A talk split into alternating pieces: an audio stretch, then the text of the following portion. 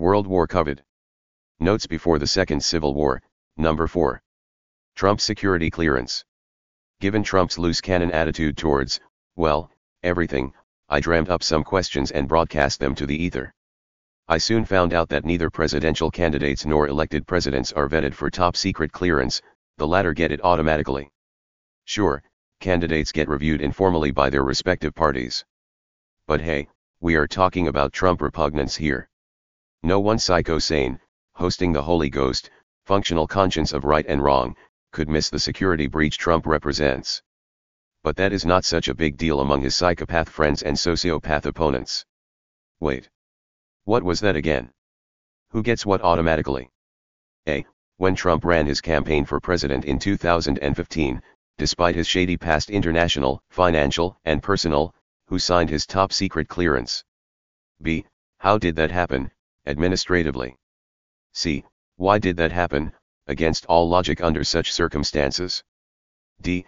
If Trump, or anyone else, benefits from a high security clearance, would it not be subject to immediate revocation at the least suspicion of unreliability? What happens if he certifies the secret clearance of others less trustworthy, family members, KGB agents, toadies looking for secrets to sell, etc.? Would that not set off alarms? E.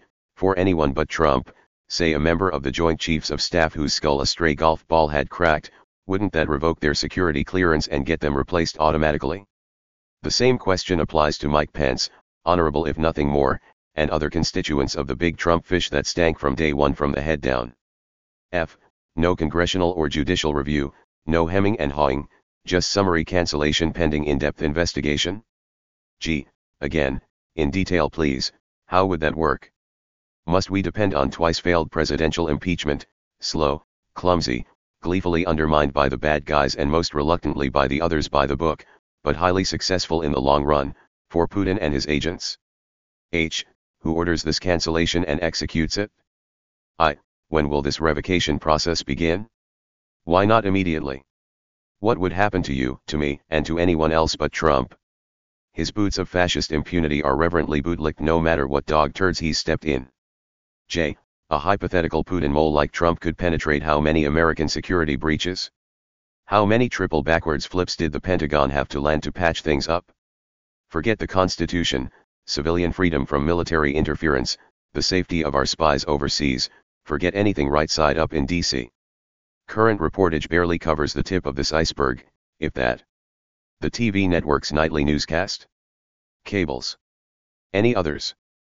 It is only small talk of tired neighbors on a bus, sports, weather, illness, free news about commercial products, celebrity stories, political bickering as stupid as it is useless, criminal rampage stories, a half dozen stories of authorized crime, nauseatingly retold, and puppy in a basket stories. See you tomorrow folks. Solid international reportage. Balanced news from abroad. Anything but the next big brother war scare and military spending bill? Sorry, we don't have enough airtime for quality stuff like that. Enjoy instead our bread and circus, our pony show aimed at the info proletariat we must lie to. Note our airtight national security apparatus so hermetic it can't tell a molehill from a hyena den. Note, 2, the hundreds of sparkling careers ruined heroically, from top to bottom, thousands, counting state officials, merely to slow down this monstrous takeover. Leadership we can lose and die, or promote, and maybe survive. This republic's iron is presidential steel. We can make a cardboard president. We will get a cardboard republic. That is your only choice on Weapon World. Comment. Mark Mulligan at Comcast.net